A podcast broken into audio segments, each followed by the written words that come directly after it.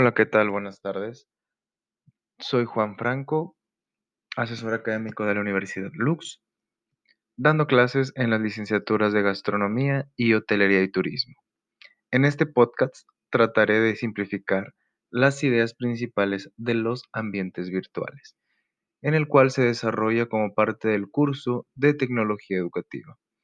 Asimismo, utilizando el tema Consideraciones para el diseño didáctico de ambientes virtuales del aprendizaje, del autor Miguel Ángel Herrera Batista.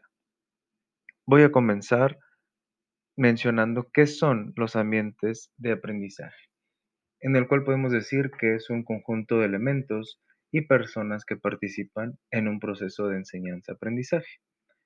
Se determina cuál es la importancia de estos ambientes, ya que no es necesario estar frente a frente en un tiempo y espacio determinados. Pero sería lo ideal estar frente a frente. ¿Por qué? Porque así tenemos más importancia en cuestión del tú a tú con los alumnos, en el que está realmente anticipados con ellos, en los cuales podemos acaparar toda la atención. Los alumnos desarrollan actividades que permitan crear y desarrollar nuevos conocimientos con el objetivo y propósito de evaluar los resultados. El reto que se tiene del ambiente de aprendizaje es integrar cada uno de los elementos y que el alumno sea más eficaz y eficiente durante y fuera de sus clases, lo cual nos pueden proporcionar el material para poder realizar actividades mismas que en conjunto o personales las podemos realizar.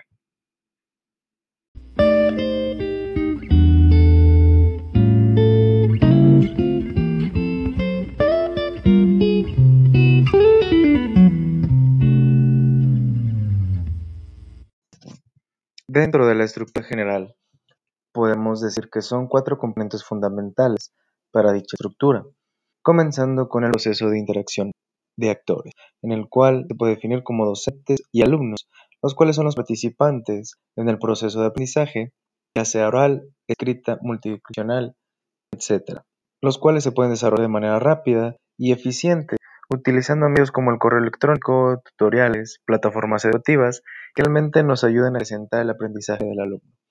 Asimismo, la información sea más fluida y sea más entendible para ambas personas.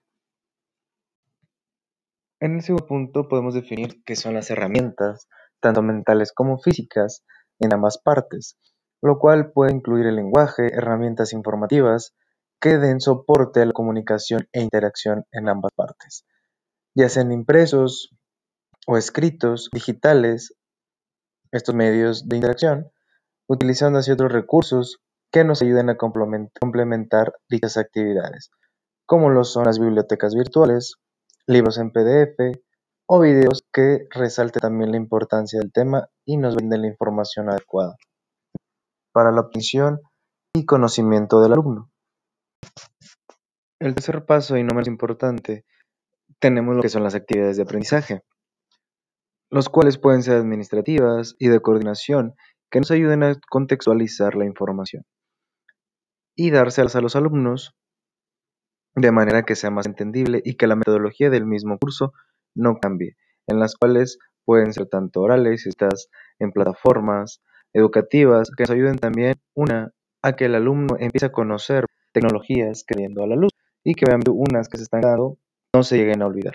¿Por qué? Porque son importantes y ayudan al alumno a generar dicha información o dichos trabajos, a realizarlos de una manera más formal.